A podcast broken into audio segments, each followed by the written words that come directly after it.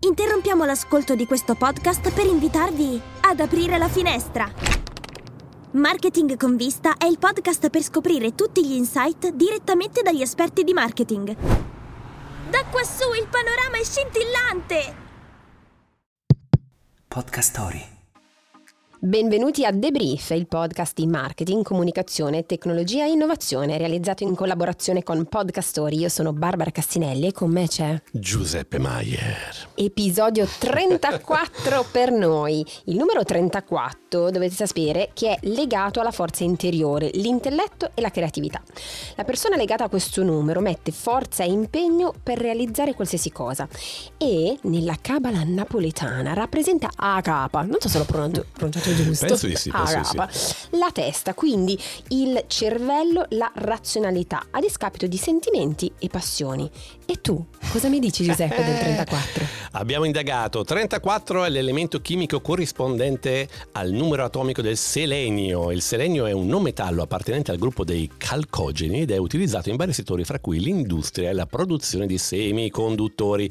Andando all'anno, nel 1934, il 14 giugno in Italia, a Venezia, Mussolini e Hitler si incontrano per la prima volta e verrebbe da urlare, Barbara. A proposito di urlare, Barbara, sai qual è il modo migliore per far urlare la tua compagna quando siete in intimità? Un pizzicotto? Chiamarla al telefono. Oddio mio. Questa era tremenda, tremenda. Perché lei non è lì, lei non è lì. Iniziamo? Cominciamo. Debrief, il talk di marketing, comunicazione, tecnologia e innovazione con Barbara Cassinelli e Giuseppe Maier. E parliamo di felicità. Ormai da oltre dieci anni viene redatto il World Happiness Report. Si tratta di una ricerca che analizza i livelli di felicità percepita nei vari paesi del mondo. Viene promossa dall'SDSN, ovvero Sustainable Development Solutions Network. È un ente fondato dalle Nazioni Unite appunto per promuovere lo sviluppo sostenibile. L'edizione del 2023 è stata particolarmente significativa in quanto eh, ovviamente considerava e prendeva in esame anche gli esami, scusate, gli anni della pandemia e eh, delle recenti crisi che hanno e stanno colpendo il nostro pianeta. Nonostante questo, i risultati mostrano come i livelli globali di soddisfazione per la nostra vita, per la propria vita, siano rimasti sostanzialmente stabili rispetto al periodo pre-pandemia, segno diciamo di una discreta resilienza nei momenti difficili.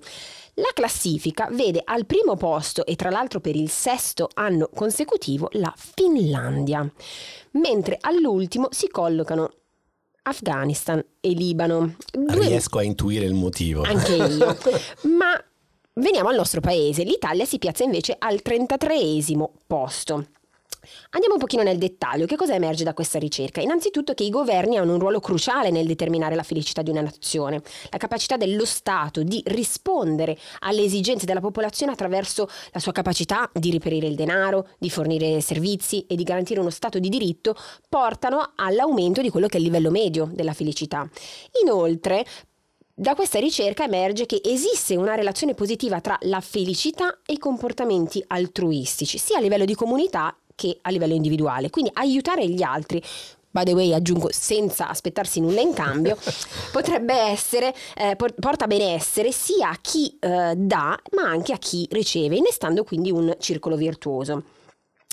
Uh, Infine i social media emergono come una sorta di eh, oracolo del benessere sociale. Dal 2010 le tecniche che utilizzano per raccogliere dati e valutare il benessere sono diventate sempre più sofisticate e ora seguono eh, gli utenti nel tempo, offrendo quindi numerosi dati che sono utili anche a creare un'immagine accurata della società. Insomma, questo report ci dice fondament- fondamentalmente che cosa? Che la felicità non è solo un sorriso sulle labbra, ma una questione di società, solidarietà e di come anche il governo si prende cura di tutti noi. Wow, tante cose super interessanti sulla felicità. Barbara, per te che cos'è la felicità? Mm, non è semplice rispondere a questa domanda, devo, eh, devo, ammettere che è un tema che mi sta particolarmente a cuore, poi lo scopriremo, eh. scopriremo anche il perché.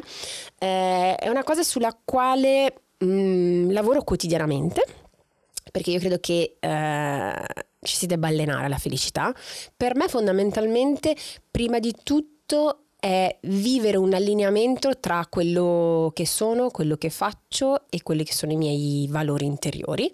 Questo, questo essere in equilibrio come persona mi fa stare bene. Ok. E poi il fatto di impegnarmi ogni giorno a fare qualcosa che mi piace, Mm. mi fa stare bene e riconoscerlo, Mm. vederlo. Bello. E per bello. te Giuseppe? Ma guarda, io sono su questa roba qui, se avessi chiesto questa roba a Giuseppe di qualche anno fa risponderebbe in modo molto lungo e cercando di essere estremamente figo, ma risponderò con le parole di mia moglie, cioè la felicità è una scelta. Noi scegliamo di essere felici, non scegliamo dove nasciamo, non scegliamo quanti soldi abbiamo, non scegliamo un sacco di cose, possiamo scegliere di essere felici, quindi vai, è una scelta. Wow. Abbiamo parlato di forza interiore, intelletto, creatività e di felicità. Se prendiamo tutti questi elementi e li shakeriamo non possiamo che introdurre il nostro ospite di oggi. Lui è Walter Rolfo, fondatore e CEO di Masters of Magic, nonché formatore e ingegnere della felicità, come lui si definisce su LinkedIn. Ciao Walter, benvenuto con noi. Ciao a tutti, buongiorno. Benvenuto. Allora Walter, eh, saltiamo la nostra domanda di rito. Noi normalmente cominciamo chiedendo da dove ci podcasti. Oggi noi siamo negli studi di podcastori, quindi saltiamo questa domanda e andiamo direttamente a parlare di magia e illusionismo, che è stata diciamo eh, parte ed è parte della tua vita sin da quando sei ragazzo. Che cosa significa per te essere illusionista e da dove nasce questa passione?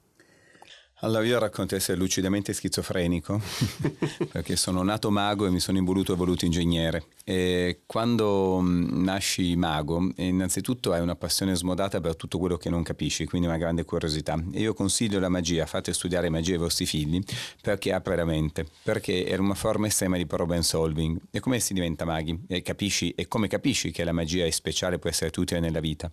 Perché quando sei bambino ti metti davanti a uno specchio con una moneta in mano cercando di farla sparire, quindi chiudi le persiane, chiudi le porte perché i tuoi fratellini non ti sbircino e poi metti la moneta nella mano e passano le ore, i giorni, le settimane, i mesi e se li conti anche i minuti finché a un certo punto la moneta sparisce. E quando la moneta sparisce il dono più grande che ottieni non è il segreto di far sparire la moneta, chi se ne frega, non è importante. Impari che se vuoi realizzare l'impossibile devi insistere, insistere, insistere senza arrenderti mai. Ecco, questo è il dono più grande della magia. Insegnarti che nulla è impossibile e che però l'impossibile si conquista lottando, cioè che non è gratis. Io di- dico che l'impossibile non è gratis e quindi devi farti un gran paiolo per conquistarlo. Walter, quali sono stati i tuoi maestri, le tue fonti di, di ispirazione? Allora, il- uno dei più importanti sicuramente è il mago Sales, Don Silvio Mantelli, che è un prete salesiano, che è il maestro mio di Arturo Brachetti e di un centinaio di altri maghi. Io lo chiamo l'albus silente della magia italiana. È un prete che ha collaborato con Madre Teresa di Calcutta, ha adottato più di 20.000 bambini facendo il mago e lui guadagnava soldi facendo il mago in Italia e andava a portare i soldi ai bambini poveri in tutto il mondo. E come parte del suo- della sua beneficenza insegnava a noi giovani aspiranti virgulti magici a diventare maghi e quindi lui è sicuramente un maestro importante. Poi c'è il presidente del mio circolo che si chiamava Vittorio Balli, Victor Balli, che è un tipo burbero e neanche di buon cuore, però io gli ero tanto simpatico e quindi con me è stato meraviglioso, E nel senso che è una persona di altri tempi, quindi era proprio duro duro, però mi ha insegnato tanto. Walter, tu hai, ci hai raccontato che appunto la formazione poi si è involuta, e mi è piaciuto moltissimo questo, in ingegnere da mago. Come, come unisci le due cose? Cioè come si parlano le due cose?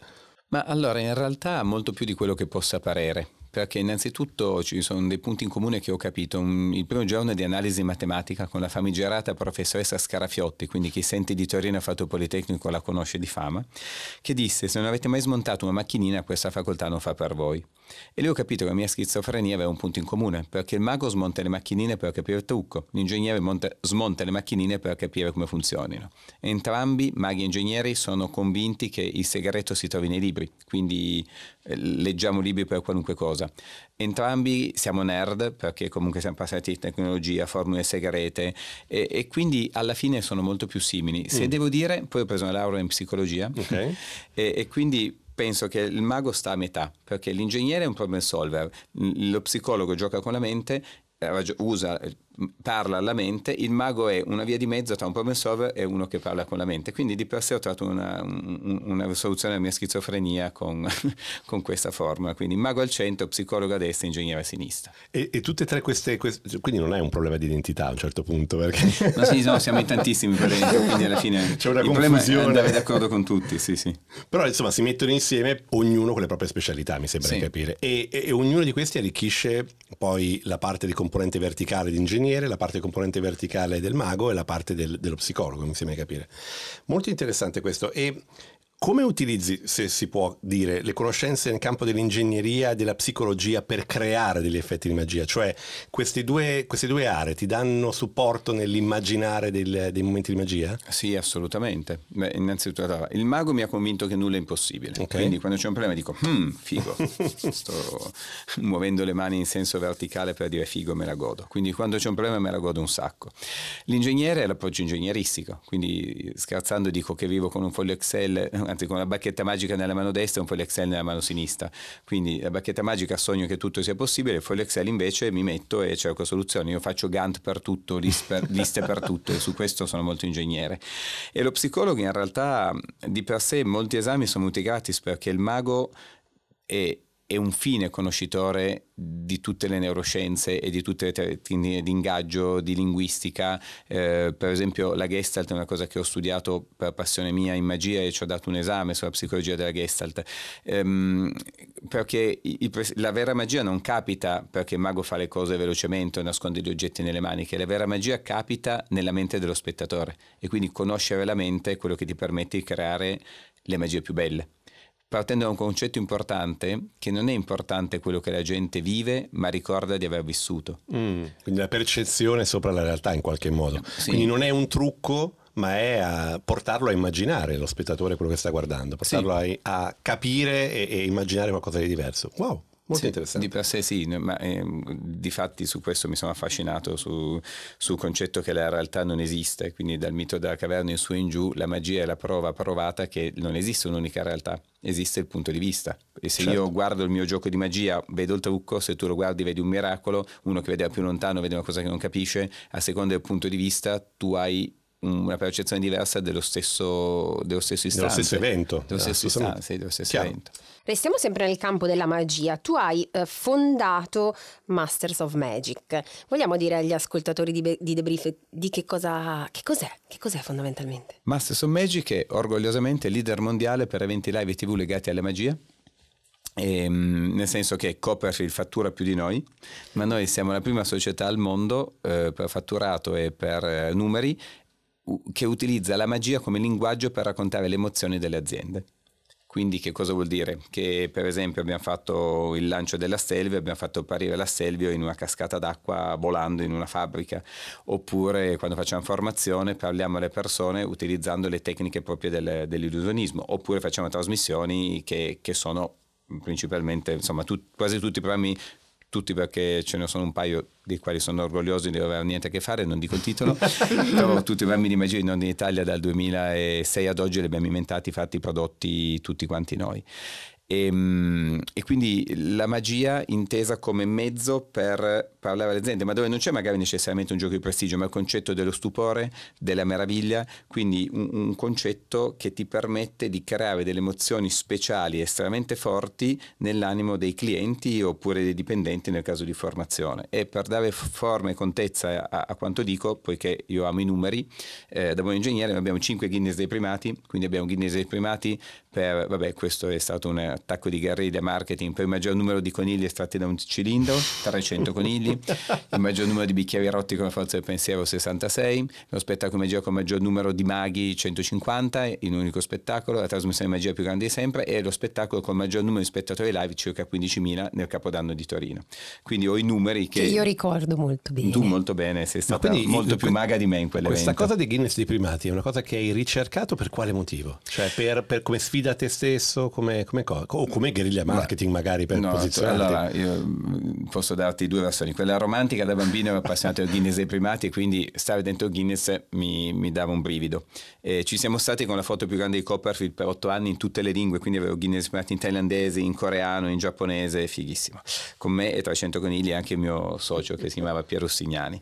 E in realtà è stato una, una guerriglia marketing, cioè strategico, perché noi avevamo iniziato nel 2008 il congresso Masters of Magic, che adesso è il più importante al mondo, tant'è che nel 2025 lo anticipo, lo brucio, e avremo il campionato del mondo di magia a Torino e quindi faremo l'evento di magia più grande di sempre con 5.000 maghi, 150.000 spettatori, insomma, che nasce tutto dal congresso di Masters of Magic. E nel 2024 invece a San Sang in Valle d'Aosta il campionato europeo. Ok.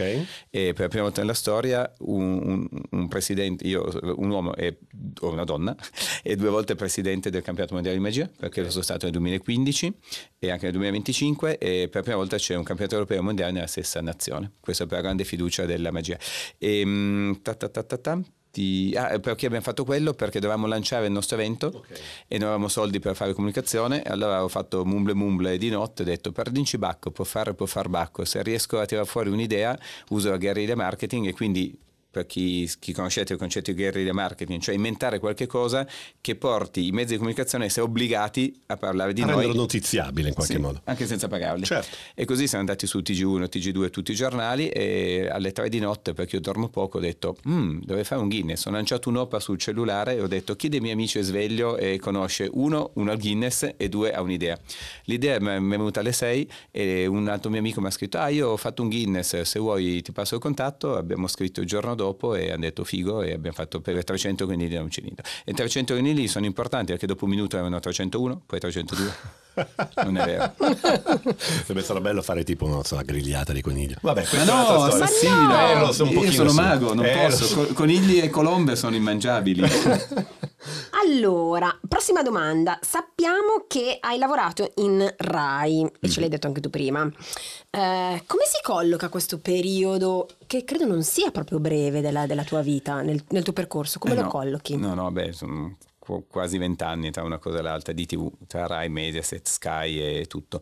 Ma mm, si colloca che la vita è quella, come diceva John Lennon, è quella cosa che ti capita mentre ti chiedi che cosa farai da grande. Quindi io sono tornato dagli Stati Uniti e avevo bisogno di guadagnare qualche soldo in più e ho detto, hmm, come faccio a passare da 250.000 lire a spettacolo a 500.000 lire? Vado in tv e così ho iniziato a fare televisione. Poi si vede che funzionava o ero bravo, ero fortunato, da lì hanno iniziato a chiamarmi, chiamarmi, chiamarmi, chiamarmi e così lì, è diventato per, un per, lavoro. Per chi non, non, conosce questo aspetto della tua vita, ti occupavi di?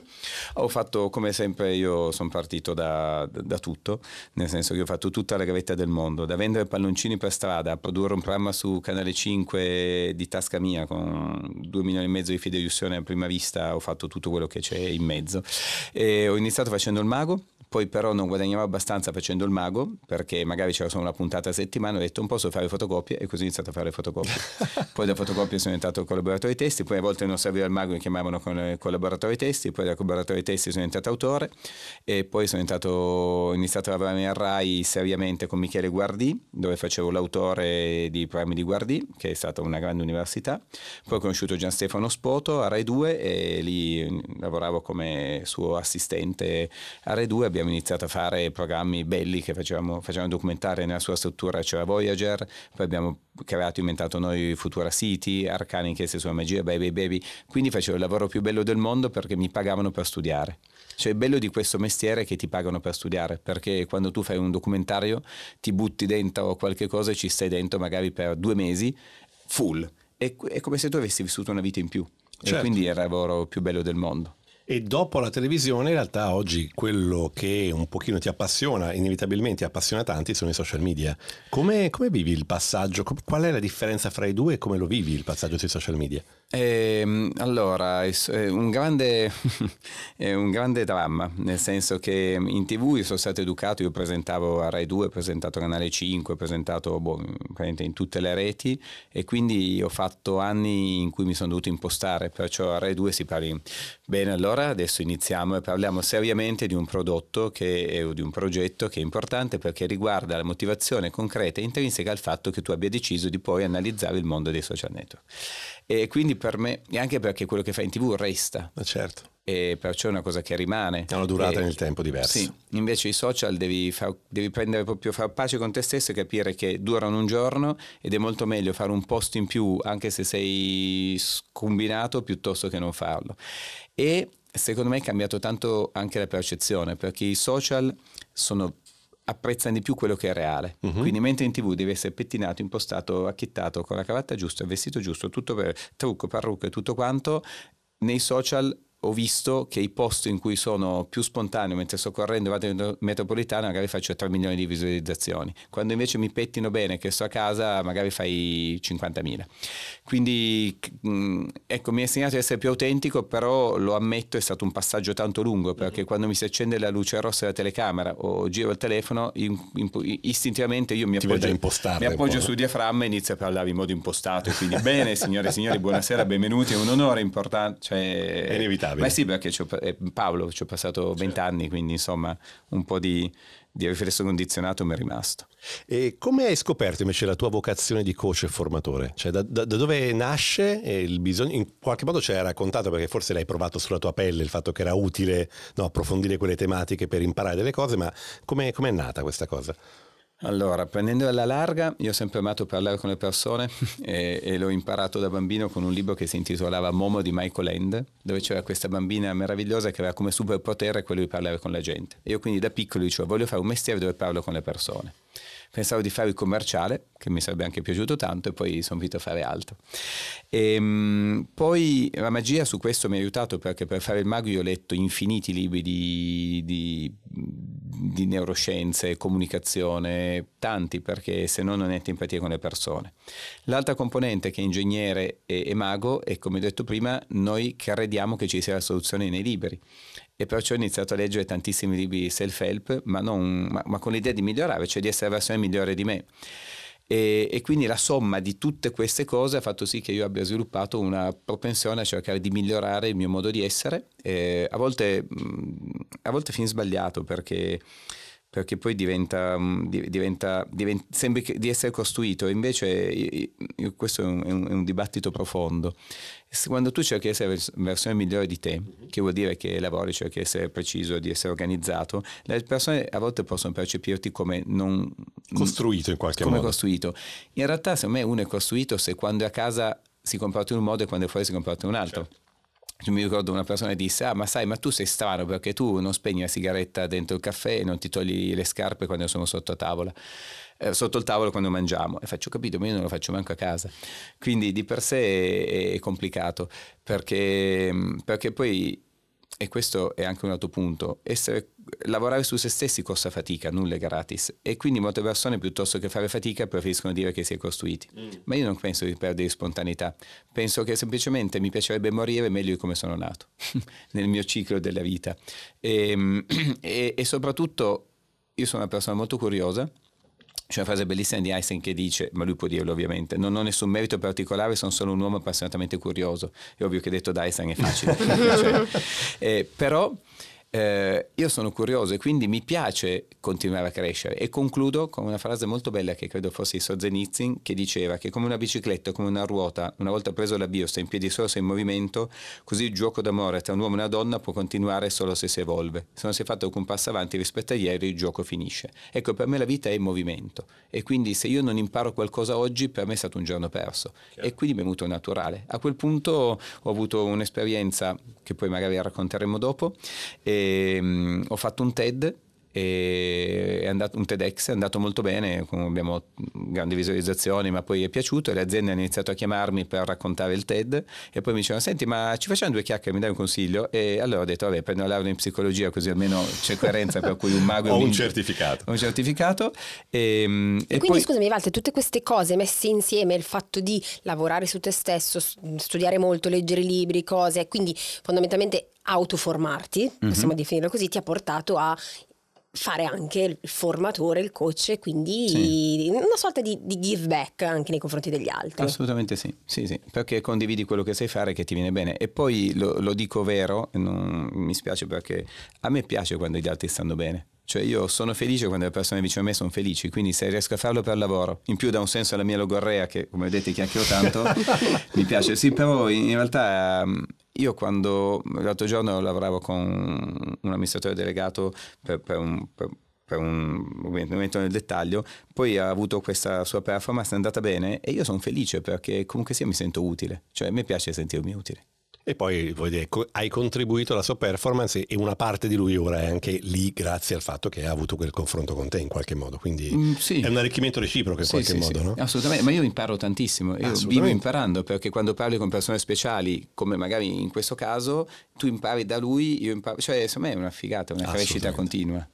Walter, c'è un evento particolare nella tua vita che fa un po' da spartiacque, eh, al quale tra l'altro è legato un numero, il numero 11. Noi qui a Debrief siamo molto appassionati di numeri e te la senti di raccontarcelo? Sì, allora io come vi raccontavo di mestiere vendo trasmissioni televisive e avevo una sera un appuntamento con un produttore di Sky e, mm, per parlare di una trasmissione. Mi ero vestito bene, mi ero vestito tutto acchittato, sai, con una cravatta bella, vestito bello, non per apparire, ma per mostrare rispetto alla persona con cui mi sarei incontrato.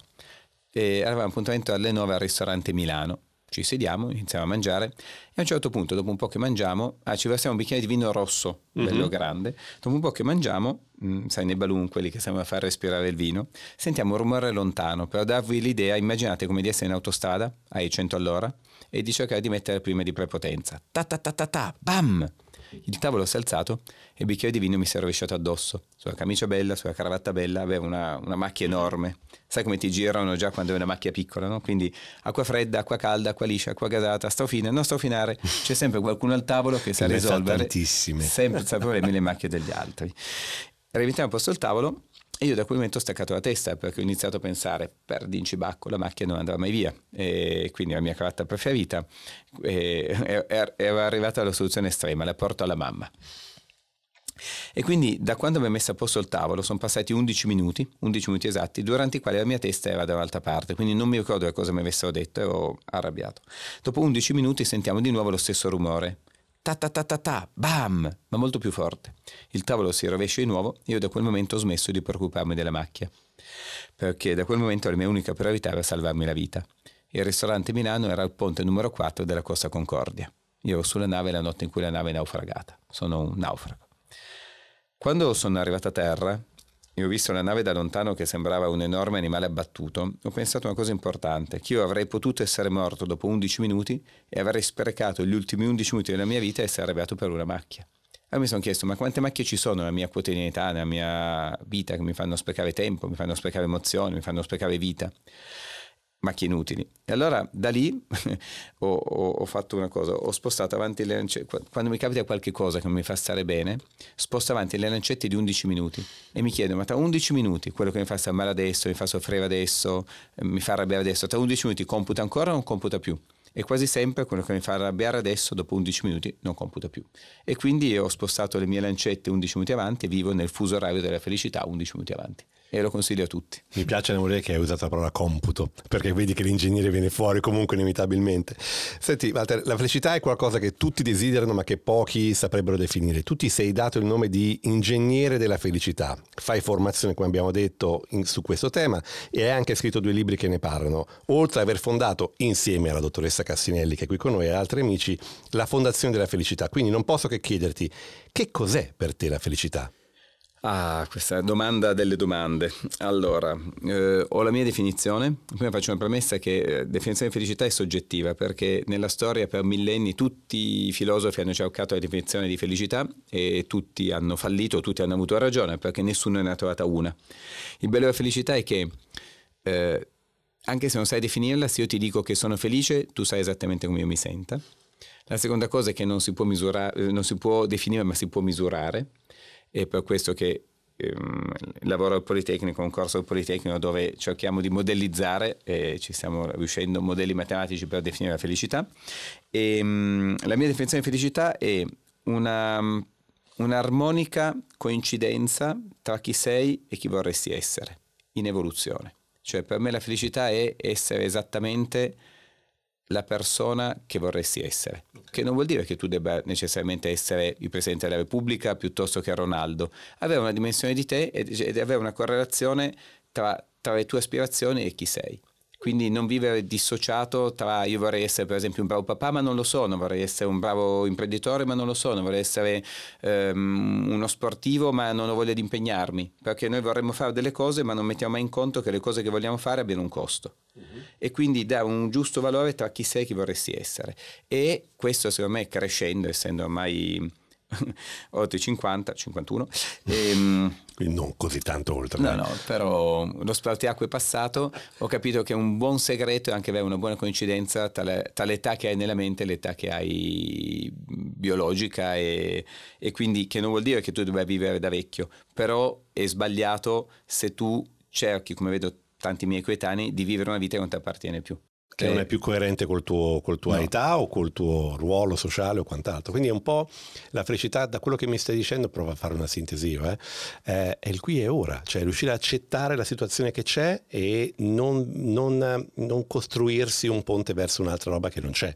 Sì, sì, se devo un'altra possibile sì. definizione è accontentarsi di quello che si ha senza accontentarsi mai. Ok. Perché io sono per non accontentarmi. Beh sì, perché come hai detto prima ogni giorno poi alla fine sì. provi a fare altro. Per sono cui... per mordere la vita sempre, però dare una dimensione a quello che hai. Ma è importante, io vedo tanti miei amici della mia età che, che magari frequentano persone che sono incredibilmente più giovani, che fanno cose che sono strane, mm. che fanno... Cioè alla fine cerchi di spostarti in uno spazio temporale e, e questa distonia tra chi sei e chi vorresti essere ti crea casino. Invece accettare la vita, ma godendotela, come hai detto tu giustamente, e, e in più riuscire comunque a, a, pensare coerentemente con quello che sei e quello che fai, quale potrebbe essere il tuo domani, secondo me ti fa star bene. Per fare una metafora, per usare una metafora, dico un calciatore che a 40 anni voglia giocare in Serie A è un disagiato, o 41, 42. Certo. Mm, poi magari ce la fa perché è un super campione, però tendenzialmente un disagiato e se ci soffre perché non ci gioca è un disagiato,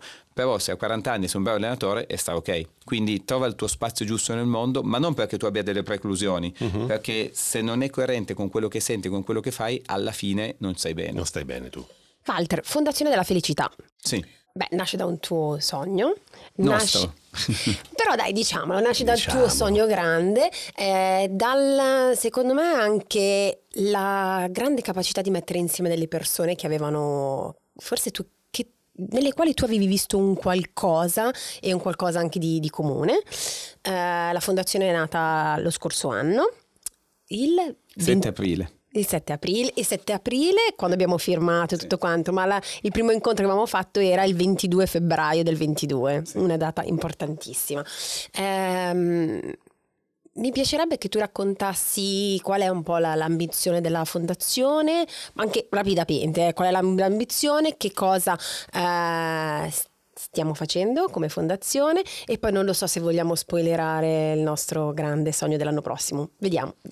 Allora, innanzitutto parto dalla cosa più importante che sono le persone attorno, perché io credo che la grande fortuna delle persone sia avere persone speciali attorno con cui costruire sogni e in questo ti ringrazio e ringrazio gli altri fondatori e come hai detto tu ci siamo trovati, ci siamo scelti perché la grande fortuna, incontrarsi è una fortuna ma è riconoscersi l'abilità.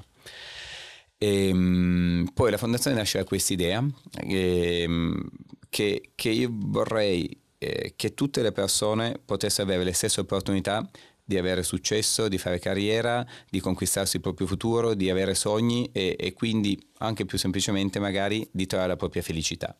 Perché a volte ci sono le barriere di ceto, di censo, di studio. Mi piacerebbe dare a tutti la possibilità di avere le stesse cartucce e le stesse frecce nella fareta perché la vita possa essere la migliore per tutti in base alla voglia che uno ha di impegnarsi e di, di lottare. Nasce dall'idea che a scuola ci insegnano cinque maggi a memoria, il nome dei sette re di Roma, ma nessuno ti insegna come affrontare la vita, come gestire un dolore, come affrontare un amore finito male. Sono tutte cose che impari poi crescendo tra ferite, lacrime, eh, analisti di self-help e un amico con cui farti qualche ciucca la sera in cui ti sfoghi e ti consoli.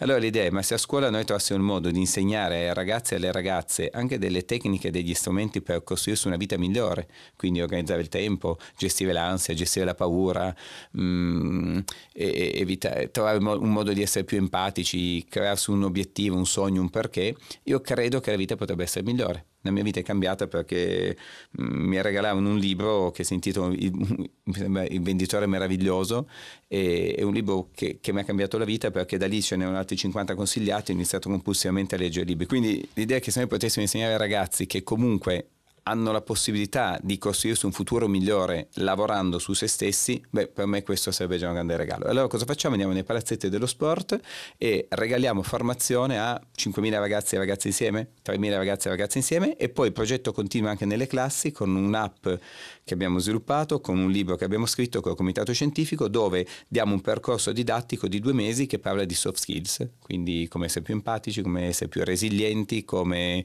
credere nei propri sogni e così via. Alla fine tutto questo dovrebbe far sì che i ragazzi possano lavorare su se stessi e le ragazze lavorare su se stessi e su se stesse sì? e, ehm, e quindi vedere la vita in modo differente questo è il sogno. E grande progetto abbiamo, siccome siamo fa- matti nella fondazione, abbiamo un'idea profonda che è questa e lo consiglio a tutti. Voi fate sogni grandi, perché i sogni grandi, allora, i sogni piccoli hanno un problema, si realizzano subito e quindi poi ne devi fare un altro. Invece i sogni grandi te li puoi godere e poi i sogni grandi sono condivisibili e quindi trovi altri matti, altri folli che con te hanno voglia di condividerli. E quindi adesso nella, nella, nella follia del nostro sogno abbiamo ehm, prenotato il forum di Assago. Wow. Quindi 20 marzo, che è la giornata mondiale della felicità, mm-hmm. noi andremo al forum di Assago e perciò avremo 12.000 studentesse e studenti al mattino e, ah, importante, noi facciamo l'evento al mattino per le ragazze e i ragazzi, ma la sera lo facciamo per i genitori, gratis, perché tu non puoi cambiare i ragazzi se non dai anche qualche shakerata ai genitori.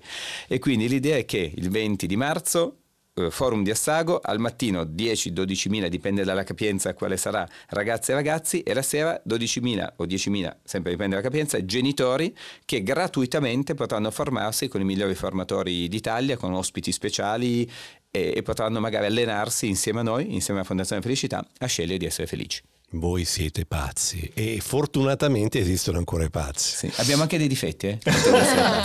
Walter, eh, dobbiamo salutarci perché siamo ben oltre il tempo previsto, ma ti faccio un'ultima domanda che è la domanda debrief, ovvero se dovessi dare un debrief al Walter che non aveva fatto questo percorso, quindi prima delle tre lauree, prima di scoprire eh, anche la tua carriera in qualche modo, quale potrebbe essere in sintesi il debrief che, che dai al Walter giovane? Sì. No, è una domanda che mi sono posto e mi sono risposto. Se incontrassi Walter quando aveva 15 anni, che cosa gli consiglierei? Compra Bitcoin.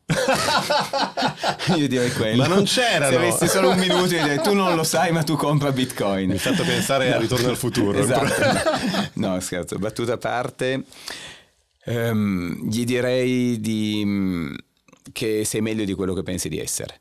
Perché una delle cose che noi abbiamo è di non essere mai abbastanza io ho un papà e una mamma che sono meravigliosi e, e, li amo follemente, un papà è il burbero di buon cuore e non mi ha mai fatto neanche un complimento e nulla. E quindi io dico che ho, ho, iniziato a fare il mago da bambino perché cercavo sul palco tutti gli applausi che non prendevo in casa. E detto questo li amo follemente e penso che siano le persone migliori del mondo perché mi hanno insegnato tutto e soprattutto sono persone per bene che per me vuol dire tanto. E, e quindi gli direi tranquilla, non hai niente da dimostrare, a volte sbagli, a volte farai bene, pazienza, mm, il mondo ti amerà lo stesso e se non ti ama Pace. Sti pazzi. no, son, dico nel senso che sono pazzi se non ti amano. Esatto, esatto. esatto, esatto. Grazie mille Walter per essere stato con noi. Un grande in bocca al lupo per tutti e anche un po' un grande in bocca al lupo a noi per la fondazione. Assolutamente sì. E, e quindi... ti auguriamo di continuare a portare felicità con la tua magia a noi e a tutti gli altri. Insomma, ci vediamo il 20 marzo 23, al più tardi direi. 24. No? 20 marzo 24, cacchio è vero, scusate, mi ho sbagliato. Va bene, grazie di cuore, è stato bellissimo, il tempo è volato, quindi siete bravissimi voi nell'arte della maieutica, ho detto cose che non avrei detto mai e sono felice di vedervi tutti, ovviamente felice il 20 marzo e magari tornerò qui per qualche altro podcast. Assolutamente, a presto. A presto, grazie. E questo è tutto per oggi. Ringraziamo ancora Walter Rolfo per la sua partecipazione. L'episodio di oggi è stato curato da Francesca Silvia Loiacono, Lorenzo Zannino l'executive producer e Matteo Virelli è il chief sound officer. Se ti piace quello che hai ascoltato, please scarica l'app Podcast Story e fai follow, download and subscribe per ricevere ogni settimana un nuovo episodio di Debrief su Spotify, Apple Podcast o dovunque ascolti i tuoi podcast. Ciao Barbara! Ciao Giuseppe.